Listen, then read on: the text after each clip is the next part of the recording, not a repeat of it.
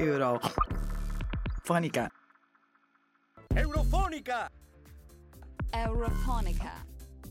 Ciao a tutti i nostri ascoltatori, bentrovati. Io sono Gloria Beltrami, vi parlo da Reggio Emilia e faccio parte della redazione di Eurofonica ormai da un paio d'anni. Insieme a me oggi per parlare di diritto di informazione, libertà d'espressione e diritti civili in Europa, ma non solo, c'è Giusy Sipala.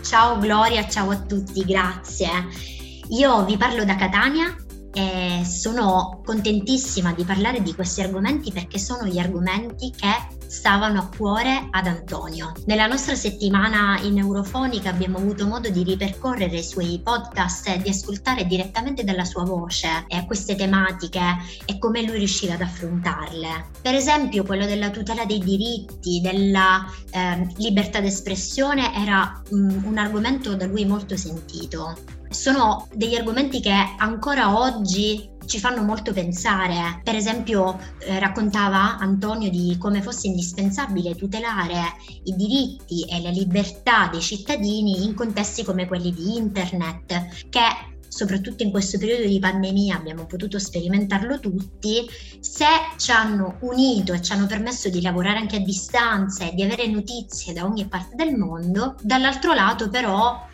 sono stati anche il teatro di censure, autocensure spesso o anche luoghi in cui le minoranze eh, sono state discriminate sia perché passava un messaggio di odio o anche perché le notizie venivano filtrate a scopi tutt'altro che benevoli.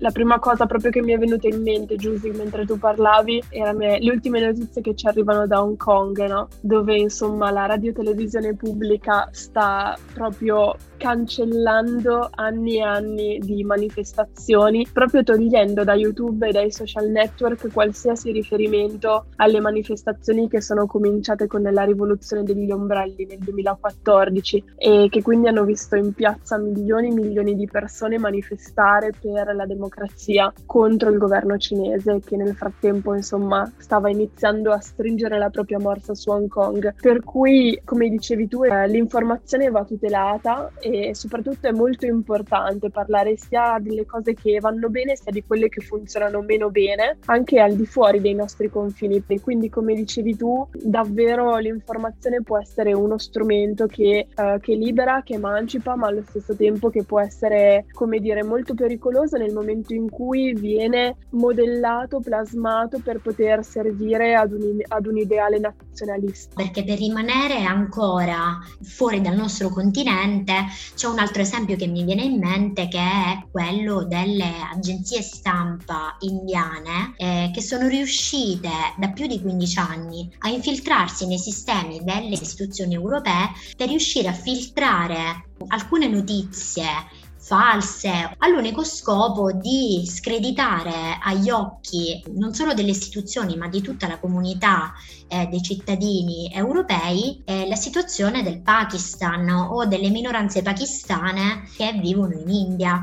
Per esempio una ONG belga che si chiama EU Disinfolab è riuscita a smascherare l'operato di una di queste agenzie stampa eh, ingannando anche eurodeputati o commissari europei, diffondeva notizie false con l'aiuto dell'Agenzia Nazionale di, della Stampa Indiana, così da essere ridistribuite un po' in tutto il mondo ma cancellando la fonte e rendendo praticamente impossibile tracciare la veridicità dei fatti raccontati.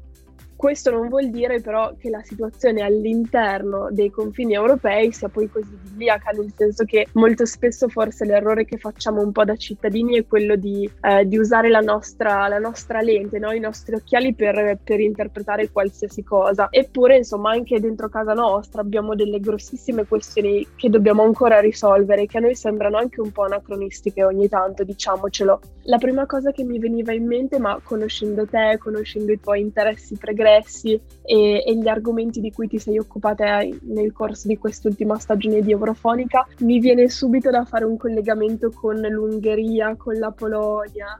Eh sì, con quei paesi dell'Europa centrale e dell'Est che in quanto a libertà di informazione e tutela delle minoranze non è messa tanto bene. Per esempio, hai detto bene, in Ungheria non è la prima volta che si sente parlare di censura, addirittura certe volte di autocensura per evitare di entrare in conflitto con eh, il governo o comunque con le istituzioni pubbliche.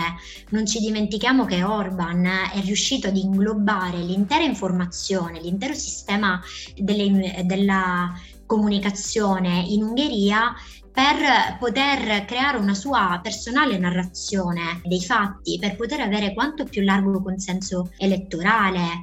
In Polonia poi non ne parliamo, sono riusciti a costruire un'intera campagna elettorale screditando le minoranze LGBTQ e riuscendo a raggiungere eh, delle zone della stessa Polonia, eh, zone di campagna, zone periferiche, dove insomma mh, è più difficile il contatto con realtà diverse, eh, come mh, quelle per esempio di coppie omosessuali che chiedono i loro diritti. La Polonia è l'unico paese in cui non sono ancora riconosciute le unioni tra persone dello stesso sesso.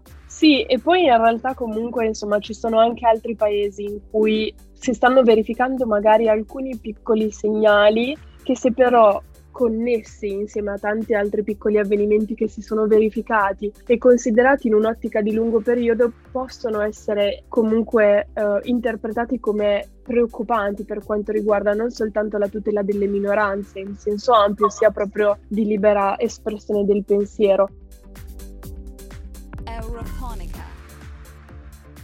Insomma, proprio così mentre parlavi mi veniva in mente il caso dell'Albania dove, eh, dove, appunto la pandemia ha colpito molto duramente e ha messo proprio in crisi il sistema dei media. Però in realtà anche appunto in Slovenia si verificano delle situazioni abbastanza particolari. Penso ad esempio al fatto che il primo ministro sloveno ha ritwittato tantissimi contenuti di Trump in cui comunque si, eh, si prestava il fianco a QAnon e che eh, comunque insomma invitava la popolazione slovena a seguire Trump su parti parlarle, a mostrargli il proprio consenso. Quindi ecco, la situazione anche in Europa è veramente molto complessa, molto delicata e c'è tantissimo da fare. Vorremmo chiudere in realtà questo, questo brevissimo dibattito parlando, uh, parlando ancora una volta di Antonio, perché lui per noi è stato molto importante anche da un altro punto di vista, quello degli interrogativi. È riuscito a porsi delle domande che non solo sono ancora molto attuali, ma che hanno fatto riflettere tutti noi nel nostro lavoro in redazione. In questo caso Antonio si è fatto una domanda specifica e che mi sento di riproporvi perché è ancora molto attuale, visto le cose che abbiamo detto. Può una democrazia autoproclamarsi forte quando la privacy viene meno e, ai cittadini viene negata la libertà? Possiamo crederci tanto più liberi di paesi come Russia, Cina o Turchia se poi siamo i primi a non rispettare i diritti fondamentali dell'uomo? Esatto, quindi non fermiamo questa voce, anzi andiamo avanti per 24 ore oggi non solo a ricordare la sua persona, ma in modo particolare insomma il suo lavoro di giornalista. Restate sintonizzati e buon ascolto. Ciao ragazzi. Ciao a tutti.